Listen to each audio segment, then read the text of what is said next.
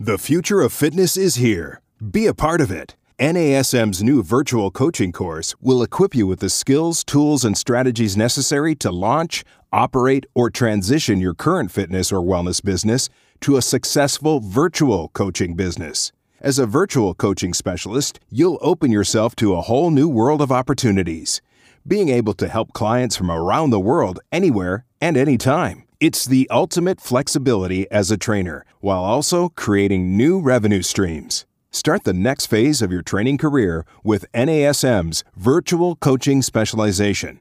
Sign up today at nasm.org or call 1 800 460 6276.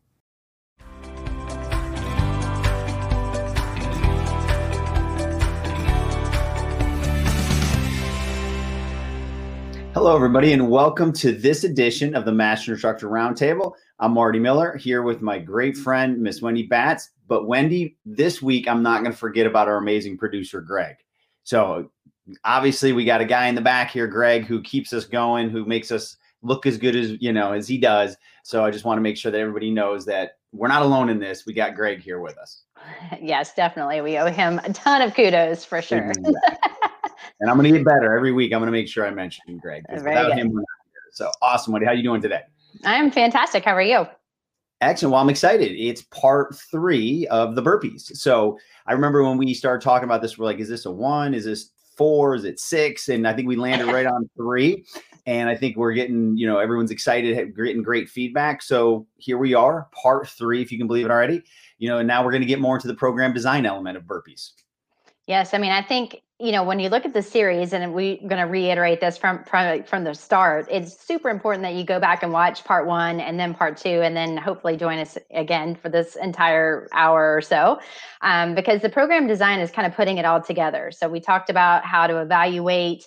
Um, you know, well, the, the anatomy that's involved in a burpee, people's mindset that it's like this negative exercise, which is actually really a great exercise when performed correctly how to identify when somebody should or shouldn't do it. And then I think now we can really look at burpees throughout the entire OPT model and kind of give hopefully some good feedback and ideas of how do you program a burpee the right way utilizing you know utilizing it in all five steps of the model and you can use the process that we did to break down the burpee for like fill in the blank you know, mm-hmm. we're going to talk about other exercises down the line. We're already looking at our next series. You know, we're going to have some other cool topics in between, but we're going to go through the same process whether you give us a burpee or other exercises we're going to go through the anatomy we're going to go through what happens with the kinetic chain checkpoints we're going to go through the compensations and then we're going to reverse engineer the exercise so we can start building towards that and then we're going to blend it right back in with the phases of training so don't think that this is the only strategy that we do this with this is how we do all of our strategies. And I think that's what kind of separates us from other trainers and other organizations is because it is a very strategic process and building someone up to certain exercises. And to your point, Marty, you can use the same process, and hopefully you are using the same process when designing programs that are going to be very individualized for your clients. And we can't stress that enough because I know you've heard us say multiple times assessments, assessments, assessments, but without an assessment, you really don't have a blueprint. So when you're talking about program design, which is what we're talking about today, people are saying, well, burpees are bad because it's hard on your joints and hard on your ligaments and hard on your muscles. And and yes, if if it's not right for your client, then you should not have the client do it at that point. But you can work yourself up to a burpee. And hopefully after watching all three um, three series, you guys will feel more comfortable with utilizing the burpee, which again is a multi joint, very dynamic type exercise. But just programming it the right way, I mean, makes all the difference in the world. Yeah. And just to reiterate for any of them that's jumping into this third part, we did address all of those, you know, big myths with burpees. So if you're joining us here, we've kind of checked all those boxes and broken it down to where people can progress towards burpees and they've earned the right to get there. So that's where Wendy made a great point of making sure you go back because you know if you're looking at this one and you're you know thinking, wait a minute, I thought burpees were really challenging, difficult. We've already kind of cleared that to get to this. Yes, and you know people ask all the time, and this is something that we've said in all three of our webinars what kind of exercise is a burpee? And the answer to that is, well, what kind of exercise do you want it to be? I mean, you can use it as conditioning. And then if you totally break down the burpee and you think of all the different exercises that make up a burpee, and and we're going to show you that again in a program um, then then you can can look at it everything that you're doing like whether it's a push up or whether you're doing an overhead press those are components of a burpee and so if somebody can do those without compensation without sacrificing their form then why wouldn't you have someone do it if if it fits within their program and you know that they're going to be able to successfully do it Yep, absolutely. Just the key thing is it doesn't make sense, right? And that again goes for every single choice that you make throughout every program, every client is are you putting them in a, a opportunity to succeed at the right time with the right type of exercises? Yes, and that, that kind of brings us into the SAID principle. Remember, you know, when you think about the SAID principle, you kind of want to think of it as a very broad way of saying you get what you train for. And so, you know, if you're trying to work yourself up to a burpee, you want to think about the different types of things to consider, which number one would be mechanical. So when you're thinking about mechanical and you're thinking about the mechanical principle within the SAID principle, you're thinking about the forces to the body. You know, think about gravity. Gravity is going to be your primary you know source and the primary force that you're dealing with and there's different forces that are being placed on the body when you're doing this. And so there's stress on the body when you're doing push up there's stress on the body when you're doing squats. And even though a burpee is mainly body weight you got to think about this that as you add the jump, you're going to increase force. And so you've got to think about all the mechanical stress that's going on throughout your entire body. So, what's happening at the elbow? What's happening throughout the entire range of motion? What's happening at all the joints and all the muscles, and making sure that it's done correctly. Because remember, when you program your mind, if you have good information in, you're going to get good information out. And, you know, Marty, when you were talking about, you know, you know the components basically what you were just saying was the neuromuscular component of you know neuromuscular principle within this and you know not to just jump in and talk the entire time but like when you're thinking about you know the neuromuscular recruitment here you got to think about all the muscles that are involved. And so now you're looking at the movements and then the patterns of those movements. And so you know we're we're addressing these patterns within all the supplemental information that we've provided up until this point like all the different exercises.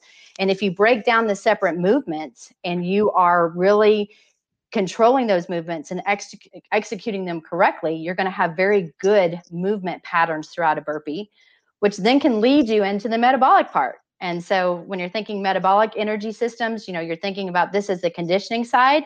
And most people just jump into this and they didn't work themselves up and think about the mechanical forces or the different stresses of the body. And so I think when you're thinking metabolic, this is to me, when I think of that, the most important part of that would be the acute variables. What is the time under tension? What's the speed? What's the reps? You know, because I mean, you got to think about the energy that you're producing in order to make it happen and the energy that that you're having to maintain in order to execute things correctly. And so the acute variables, in my opinion, play the biggest part on the metabolic side. And so when you put all of that together, you're going to have and execute a perfect burpee no matter any way that you program it. Yeah.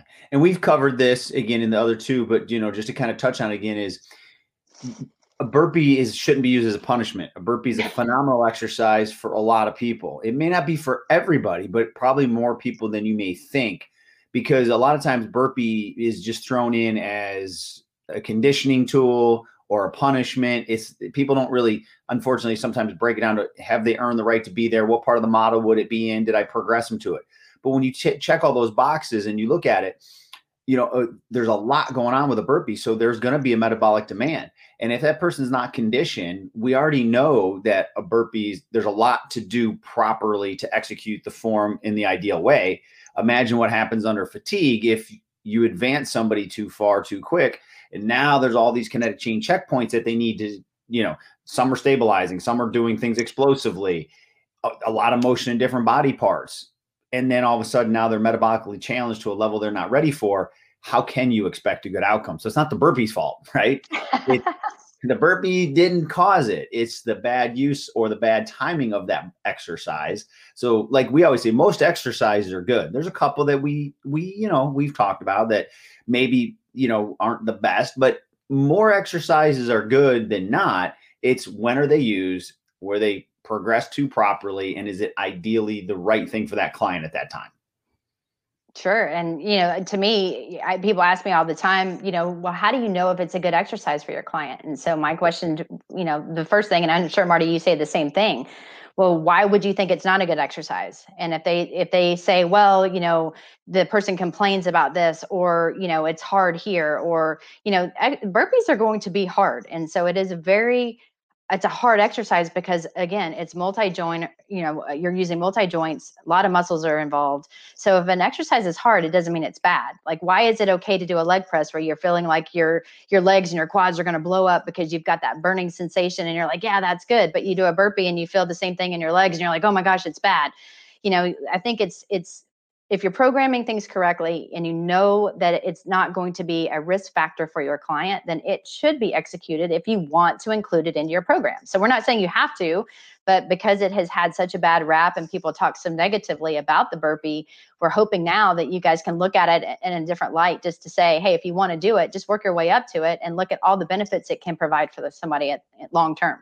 Yeah, and when you you know, as I say every week, there's always things that you trigger that make you think about what we've done. You've talked about metabolic circuits and leg circuits. You never use them as punishments. You mm-hmm. use them appropriately when it's time to condition somebody, and you have a lot of versions of those circuits. I think we talked about it, but the burpee gets a bad reputation because it is truly sometimes used as a punishment. It is even talked about that way. We don't need to cover all that here because we did a lot of that in part two for sure. So just again, get your mind right about what you're trying to execute, and then we go right back to the science and make it fun. Absolutely. Always have fun. If you're not having fun, it's not fun for the client, it's not fun exactly. for you, and it is a disaster of an hour. So, I mean, that's one thing about, you know, a, a, trainer's life. You have to enjoy what you're doing and your clients have to enjoy what they're doing or they're not going to come back. However, there needs to be a purpose and a rationale behind why you're having someone do what they're doing. Absolutely. Yep. Yep. All right. So let's talk about phase one, Marty. So when you're talking about some progression examples, why don't you run through this list and and you know, you could copy and paste this for every exercise, not just for the burpee, right? We're highlighting it, you know, for lower body. Yes, there's a lot of things, upper body, some exercises you'll get most of these bullet points, but this is just clearly a regression to progression you know matrix i guess you could call it or flow. So when we're looking at stabilization endurance we're looking at can the body control the joint motions and keep themselves in the right ideal posture the kinetic chain checkpoints as you start to move the limbs or move around but you're you know you're working on that endurance component where those little muscles have to keep everything in the ideal positioning while you perform exercises. So that's the goal of stabilization endurance so when you look at the bullet points here, these aren't in any particular order, like do this one first, then that one, but obviously body alignment. So obviously we're always going to go back to the kinetic chain checkpoints. Then it depends on the exercise, foot and hand position. Obviously, planes of motion, we generally start with the sagittal plane motion because we're comfortable there. So it's easier to learn that. And then we'll move, maybe move to the frontal plane, then a transverse plane. So again, you don't always have to jump right to a transverse plane. So we talk about that. Points of contact is you know, is it two feet, two feet, two hands? Again, depends on the exercise. You, you know, that will give you your base of support and you know create stability or lack of stability if you're taking away some of those points of contact modalities i call these like the fitness toys and tools whether you're using stability balls Airex pads any of those type of other parts that uh, you see in every single day sandbags suspension training kettlebells these are all things throughout fitness that we would put under modalities and then the speed of movement. Clearly, with stabilization endurance, we're looking for slow and controlled. As we go through the model, obviously the tempos pick up. So I know when you may have a couple other key uh, takeaways from this slide.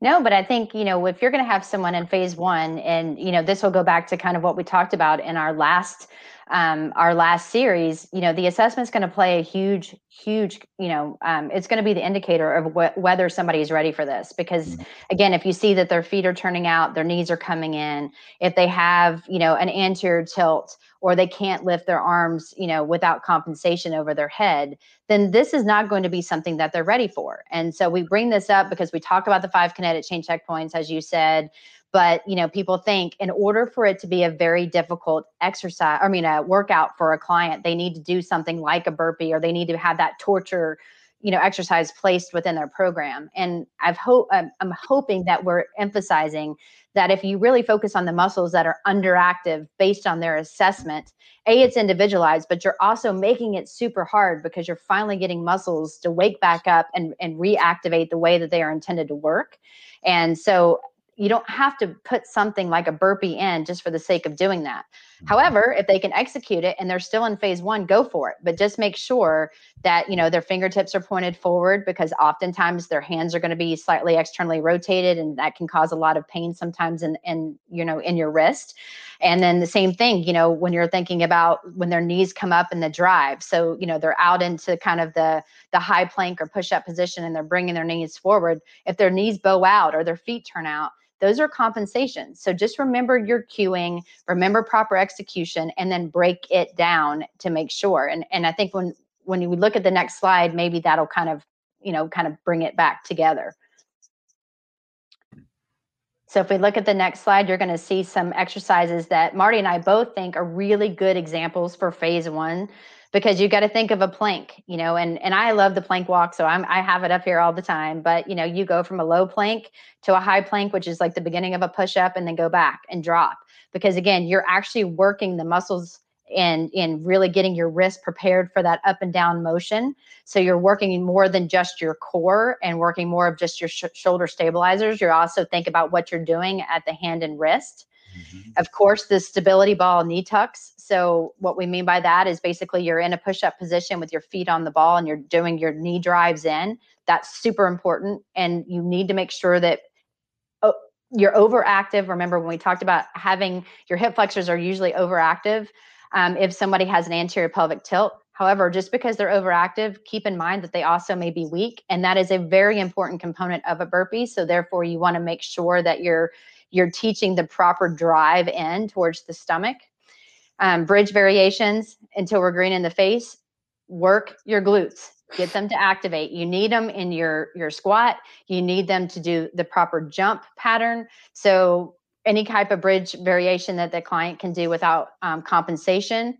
Of course, core musculature, huge. So anti-rotation or what people have termed the Pallof press um, you know, those are some of our favorites. And then we threw in chin retraction here. I usually use it with tubing and and it's more of an activation exercise than basically working some of the core. But you have to think about the neck. You know, remember cervical spine is still part of the core. So mm-hmm. making sure that you've got good alignment and you can put like a piece of tubing behind your neck and then just go into retraction. So therefore you're actually having a little bit of resistance. Um, you know, those are just some easy core exercises before we even get into you know plyo and resistance Yep. And I think people, um, you know, I don't want to say forget, but hopefully they can um, squeeze some of this in here. Like with the chin retraction, when I'm doing the bridging on the floor, again, I'm why not have my client make sure that they're pushing in and again get that as I always term the accidental exercise. Even when you're doing the Pallof press, make sure that chin's in the right position. So you can start to combine these exercises. You'll have other variations Maybe instead of the stability ball, you know, knee tuck, you might do it on a suspension training. It's just the key thing is that you've broken down those components of the exercise. You've identified how you can segment those before you integrate them. You know, eventually you will integrate all of those together with the plank, with the push up, with the knee tuck, with the squat jump, and all that. It's just breaking it down piece by piece, start to move them together, and then you've got your burpee. Yeah, and then remember in phase one, when we're thinking about plyos, you know, or, or reactive, depending on you know how you want to term it, um, you, the most important part is the landing. And remember, it's a progression as well. And so you don't have to leave the ground if somebody has you know a bad knee valgus or their feet are externally rotated, and you're still working on that.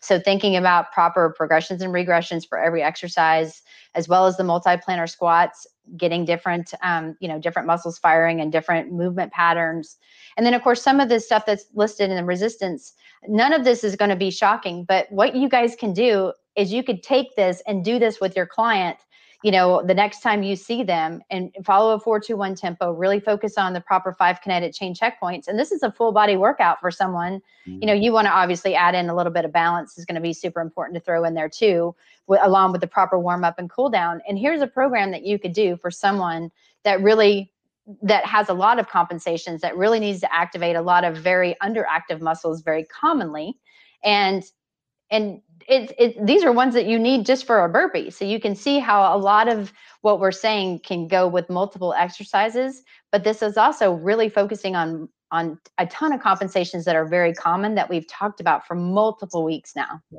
And you know what this this list really shows me is why people really probably hate burpees because they haven't broken it down. They haven't mastered to a certain level any of these exercises, let alone sequentially and understand as you're teaching it to them the cueing. So when it is time to implement the burpee, that now the form and technique is not an issue. They understand when they collapse to the ground, um, you're supposed to drop to the ground, that you're not going to let your low back arch and you're not going to do a push up, you know, where your belly button's still on the ground because at that point you're cueing them all the time. So then it's just check, check, check. And now when you get through these progressions, a burpee now is just a very easy exercise to teach.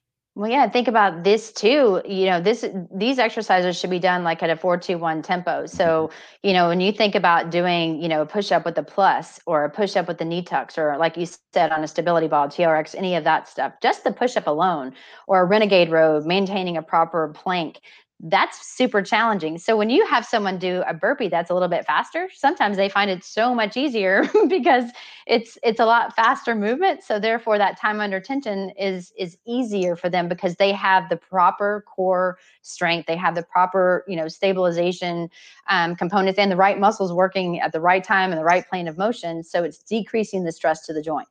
Yep, absolutely. Hey, what like you know, you know, I traveled all day yesterday into today. If I'm tired, the last thing I'd want to do is go do a stability exercises. Give me kettlebell swings and some plyo jumps, right? Because again, when you're fatigued, you know, and you really have to control ideal form and technique. If you're really focused on it, it is challenging.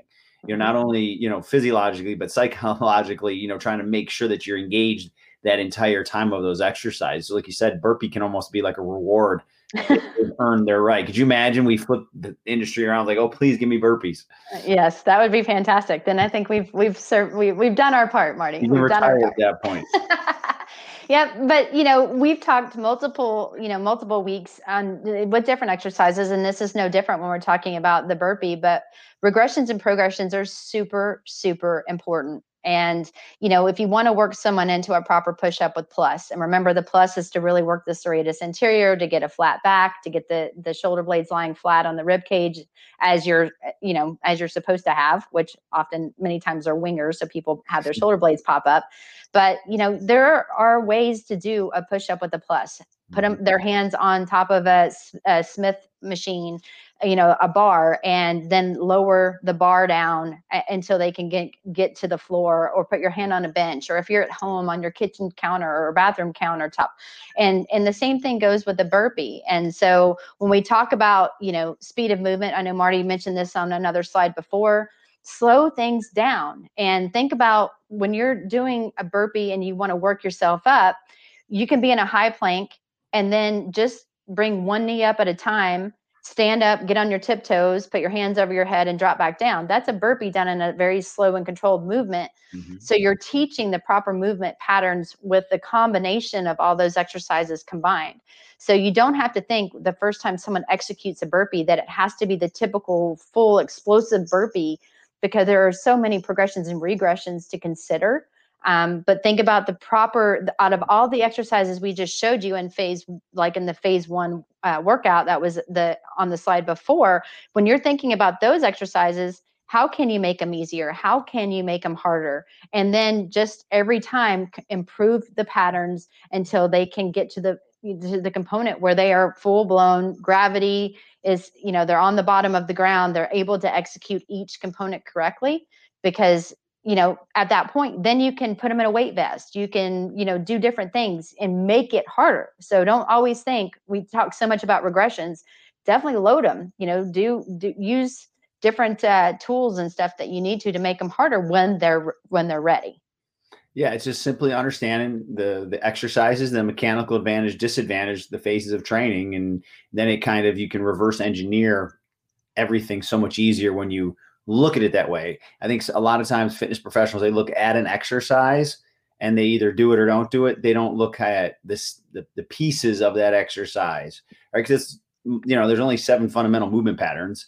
So when you look at them, it's just com- a movement is a combination of one, two, or three of those in different planes of motion. So break it back down, figure out where the weak link is for that client, and then you know where your starting point is, and then you just progress through to that way they can work towards that you know more uh, demanding exercise potentially or that higher uh, uh, level exercise that they're hopefully going to want to accomplish. Yes, and that brings us into, you know, once they progressed, how do you know if they're ready to move on to phase two? As we say all the time, every, you know, four to six weeks, your body's going to adapt. And so at that point, you can move them into the next phases and start to think about when we're looking specifically at the burpee, like how can we make the burpee harder? But then think about all those other exercises that we just talked about in phase one. Um, you know, you've got supersets which is the typical superset that you guys are used to us seeing, which is you've got a strength exercise and then you go right into a stabilization utilizing the same, um, you know, prime movers. And so, you know, when you're doing this, the stabilization, obviously you're going to get more of your synergists and everything involved. So uh, your joints and your muscles are working and playing together nicely. Um, you've got the giant sets, which are usually like three exercises that you're doing that's mimicking the same body part. Um, so, for example, a fly um, on the cables, a push up, and a chest press. You know, so that would be something an example of the the giant set, and then of course pyramids and reverse pyramids. Uh, one of Marty's favorites, density, and then AMRAP. AMRAP as many reps as possible. The key thing there, though, is when you look at, I still try to blend in the phase of training. Right? It's not like if I'm doing stabilization, I'm not having them do power. Right? It's I would use that appropriately during the phase of training. So there's a lot of different ways you can do it based on the exercise. So, you know, I do like it for power for sure, you know, kind of like a burnout, you can kind of call it. But, you know, the key thing is it's always still going to be back to the form and technique, right? Let's like when we're getting people into these more challenging, when I say challenging, a lot of it is higher speed and more metabolic where it's easy for them to forget their kinetic chain checkpoints. Hopefully that's why they went through four to six weeks. So that way it's just ingrained. But you know that's again have fun advance them but always only advance them to the point that they can control for each phase of training no matter what methodology you're using Yes. And then, of course, my favorite, the metabolic finishers. And right. I, I start utilizing these more, utilizing the burpees in phases two through four because it's more repetitive motions. I mean, mm-hmm. obviously, we're working on that when you're getting into the plyo component. So you can incorporate those as long as they're ready. However, hopefully, by these phases, we've cleaned up a lot of the compensations. And so they can do this. And then think about, you know, when we talk about phases two through four, we're bringing in more strength. So it's okay now to do banded push-ups, you know, at a, at you know, or use weighted squats or weighted vests, you know, if you want to do just a burpee with that alone, or some of these exercises. So it that's always the picture of the cookbook. You have all the ingredients now. It's just now what do you want to do with them? And I think that's important because there are so many different considerations and so many different ways that you can execute just the burpee or any of those exercises. Yep. Yeah, a lot of a lot of ways to be creative. It's just you, we're giving you the guidelines and just understand, you know, what you're trying to make, hence the cookbook, and make sure you got, you know, the right recipe. So I'm thinking of that Friends episode. I'm dating myself where you know which one I'm talking about, but um, where she put meat in like a dessert. So you know, there's there's a time and a place for every ingredient. Just make sure that I don't know if I remember that one. Mm-hmm. you don't remember that one? I remember the pivot, but I'm not sure about that one. That's a classic. She put she put meat in like some dessert, and of course Joey ate it. You know, everyone else thought it was disgusting. It's everything. you got to watch that one now. You're gonna have to look that one up. I will. I will. But, you know, here are some examples of the exercises for phases two and four. And this is not an extensive list at all, but it is some examples. And some of the ones that are my favorite are obviously the hip thrust, um, reverse crunches or knee ups, pikes. You know, I use the slide board. Our facility has a slide board. So, you know, if you're at home and you have wooden floors, just put a towel under your shoe or sock and you can do the same thing that you would do on a slide board um, so there are, uh, you know, ways of, of being creative. Um, and then again, when you start looking at even the the plyo now, you're looking at the repeating squat, squat jumps and and again the multi-planar squat jumps. But now they're more in a repeating fashion, still focusing on form, still making sure proper execution. You're getting full hip extension. That's the big one on a squat jump. I can't express that enough um, because if you're doing the froggy where you're staying in a hip flex or hip flex position, that is not right. So think about squeezing your butt up in the air, your toes are pointed, and that you own that landing. And then, of course, the resistance. As you can see on the left side, those are more examples of something that you can do as a superset. And so, more specifically for phase two. And then when you're looking at, you know, on the right side, those are just some more strength exercises that you can add either as an alternative to some of the supersets or when you get into phases, you know, three and four. And so you can see these, this is just something that Marty and I randled off just like, oh, okay, what about a chest press? Oh, that mm-hmm. that's part of a burpee. Oh, what about deadlifts? Oh, well, you need that. What about an overhead press? Part of a burpee. What about lat pull down? Need your lats. What about, you know, so everything that we put in there, calf raises, definitely need calves. You got to jump. So so as you can see, because of all the body or muscles that are involved in this one exercises, one exercise, all of those body parts need to be focused on, strengthened, and ex, you know, and worked on proper movement in order to execute just the burpee long term. Yeah, and I could say this is one of the exercises I rarely see done right in a fitness center. Because, yeah. And it, it, the only reason I say that is because people just go right to it. They mm-hmm. they they wouldn't know what we know, and I understand that, but they they can't break it down and work towards progressions with it. Or when they're even doing some of these exercises, their form and techniques not re-emphasizing what they would need to do. So I see a lot of people doing a lot of burpees, but you just know at some point there's going to be additional wear and tear and strain just due to the fact that they're not efficient in that movement. Mm-hmm. And you know what the funny thing is? I think every one of them hates the burpee, the way they look when they get up. But well, you know what's crazy is I have um, some some of my athletes. You know, we've worked on on some of these, and that's why when I look at these exercises, it kind of makes me chuckle um, mm-hmm. because when you've got to think of different sports and different sports there have to change obviously positions.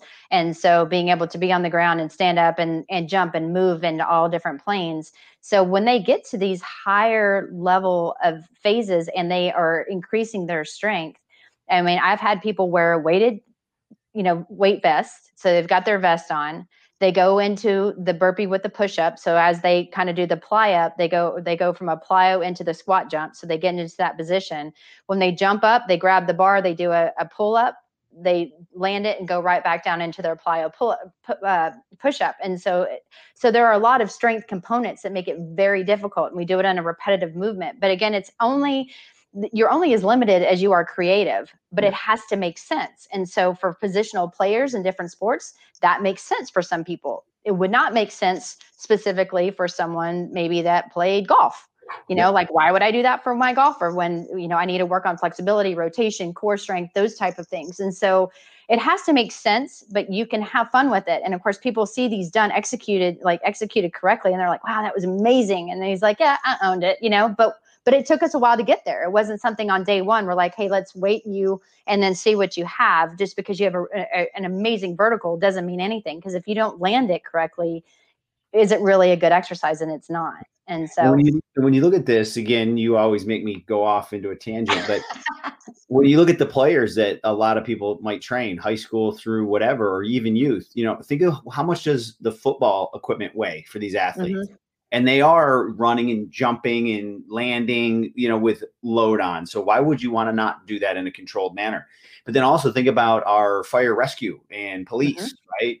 Our uh, amazing policemen and women, you know, they're running in you know boots and all that gear and doing all kinds of uh, chaotic things at, at some point in their uh, career and fire rescue so you know you have to break that down to like this could be a very important exercise especially working towards a more perfect burpee under load for certain careers as well. So, you know, I think that's why we wanted to make sure we talked about burpees because they definitely have a place. Very good points. I and try once once a roundtable if I get one.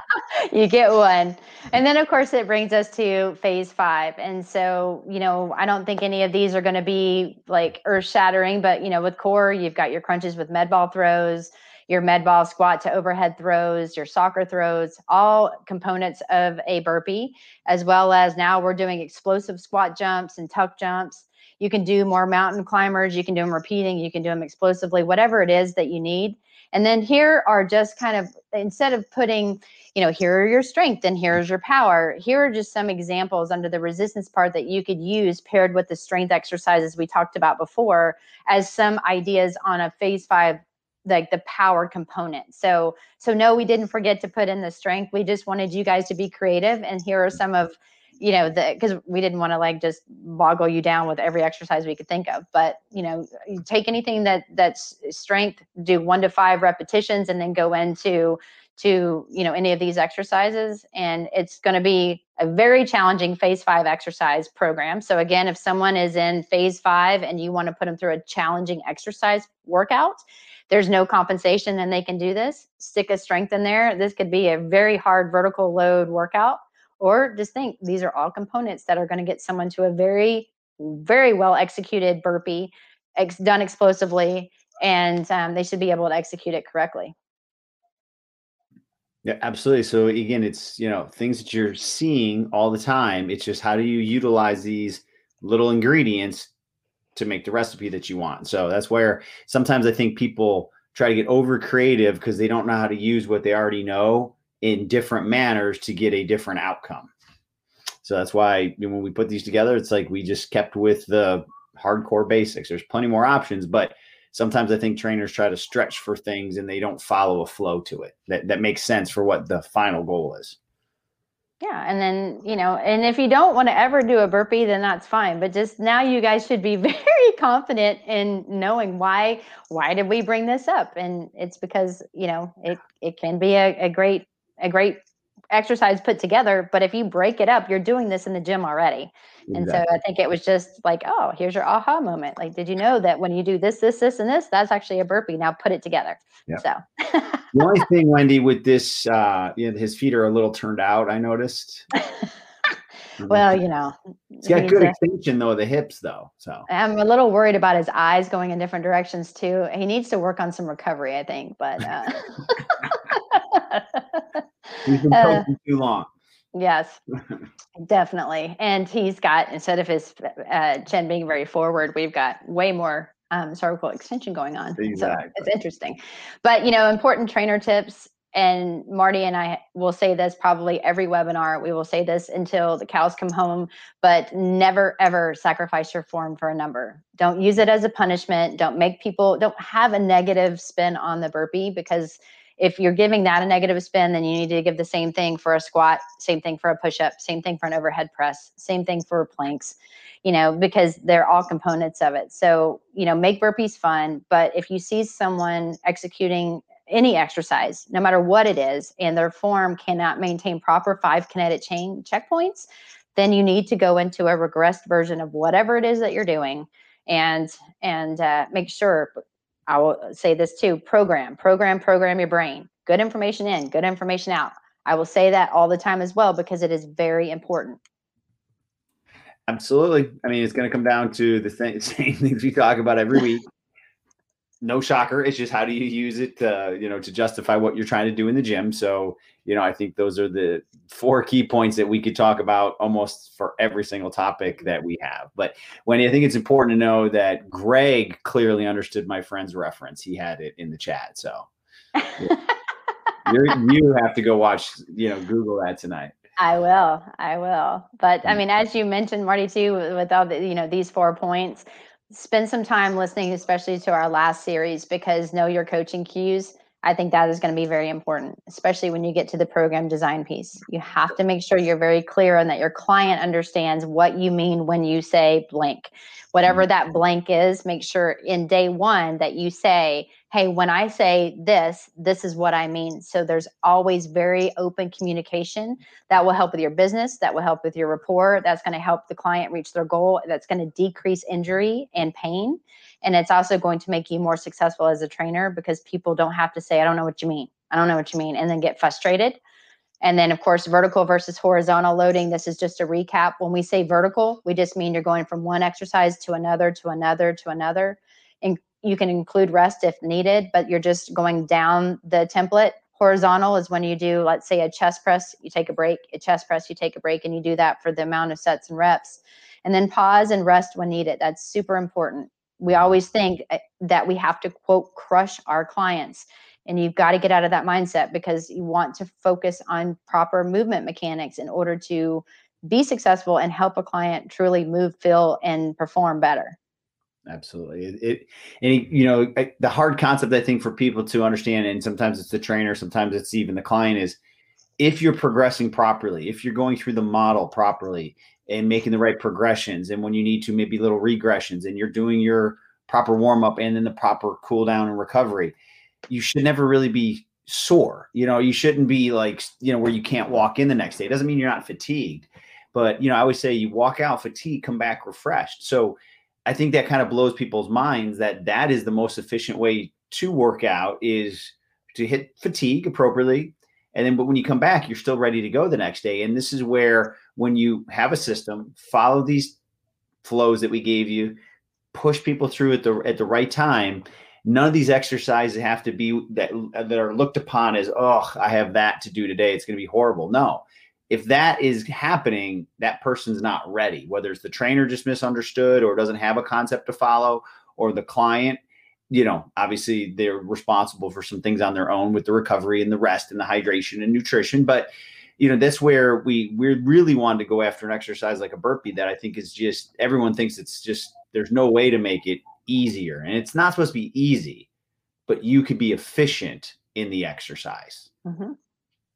Yeah. And you are adding, like we said in the very beginning about the SAID principle, you are adding mechanical stress, neuromuscular mm-hmm. stress, conditioning, you know, or metabolic stress in the conditioning compart- component. So it is going to be challenging. And so in phase one, people often are more sore because you're activating underactive muscles. But to Marty's point, if somebody can't walk for two or three days, and they don't want to come back to the gym, is it even worth it? And the answer is no. Like because you want them to be successful, you want them to know they worked out. Very important to know that they worked out because they may feel it, but you don't want to make them so miserable they don't want to ever come back because that says a lot about your exercise selection too. Exactly. Like you're not going to have that type of soreness from glute bridges. I hope, unless they're loaded or you know. But yeah, get the point. So, and our key takeaways, I think you know we we we will always always ask you what is the purpose of an exercise have a mm-hmm. rationale you know why do i have to do this? I don't like to do this. What's the purpose of this? And you you really want to be able to answer that question in a very professional manner because people don't like to do balance exercises. People don't like to hold the squat at the bottom and and fix their movement patterns. People don't like to do a 421 push up and it's because it's hard. And so you know but always have a rationale for the reasons that you're doing whatever it is you're doing. Know the muscles that you're targeting. You know uh, why are you having someone do a squat it, eh, well okay you know hopefully you're saying because the prime movers are your quads and your glutes and you're working on prop you know really trying to flex and extend your hips and get the right muscles firing and work on neutral alignment. You know so really focus on prime movers know what you're targeting know the purpose of it. Always always make sure that you know when you're especially when you're executing a burpee that you've got the proper setup and movement patterns um, because you only are setting them up for success. If they start to deviate from you know from an exercise um, you know their form starts to go south and you don't correct it then then that's you're not helping them. If anything you're going to be regressing them long term. As we've said multiple times progress and regress any exercise as needed safety mm-hmm. always first. So for those of you guys out there that are like, I think it's horrible, it's awful for my clients' joints, you know, my clients can't handle it, it's not safe. It can be safe if you program it correctly. If you mm-hmm. don't feel like it's safe and it's not appropriate for that client, then don't do it. Mm-hmm. However, realize that you shouldn't have that mindset for everyone because it could be beneficial for some, but not all. Correct. And lastly, have fun with it. Keep things positive. Always enjoy your time with your clients because you might be that one hour, and that one hour of their day is the best part of their day yeah. because they get to throw all their frustrations out. That they may be telling you all kinds of stories of things that have aggravated them. You're there to listen, you're there to program, and you're there to execute to help that client get to their goals. Yeah. So, and the only thing I could say is, um, I was thinking this as you were talking, is these points are spectacular, and you address them so well. But like, it goes back to when I talk to people that are newer to fitness, family members. You know, it comes down to having a system, right? So, I'm blessed. I know Wendy would feel the same. That we were we learned the OPT model, the NASM system, very early, and now we continue to understand how we can manipulate it, change it up, but still stick with the system. And if you have that and you do everything that we've talked about um, over all the different uh, roundtables and different topics, it becomes very easy to see what you're trying to accomplish and have a game plan because – you're never really making decisions on your own. You're like, okay, how does this fall back into the system? How does this fall back into place in the model, the progressions, the regression? So that's why we love to reiterate these points every time because more and more times you hear it, and the more and more times that you go out and practice those systems, the OPT model will come to life to you like it has for Wendy and I over the last 15 plus years teaching it. And then obviously our previous experience when we were working with it as we started to learn it. Mm-hmm. We've all been there. And it took someone teaching us, and hopefully we can be those teachers as well. That's yeah. why I, we love what we do. So, um, mm-hmm. yeah. Well, this was fun, and yeah. you know, and I like we never knew that we could spend three hours talking about burpees, but here you have it. and we and we condensed it. We could have spent more. I know, I know. So, you know, if you guys have any questions, you can always always reach out to Marty and I. But my contact information, as you're going to be able to see here shortly on the screen, is if you want to find me on Instagram, it's Wendy.batts13. You can email me directly at wendy.batts at nasm.org if you have any questions.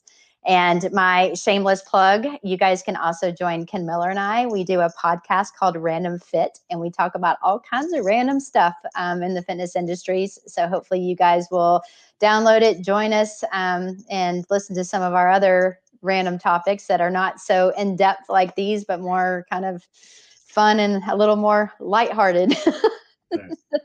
Excellent. Thank you. And then my information will pop up here. You can see my Instagram there, dr.martymiller72.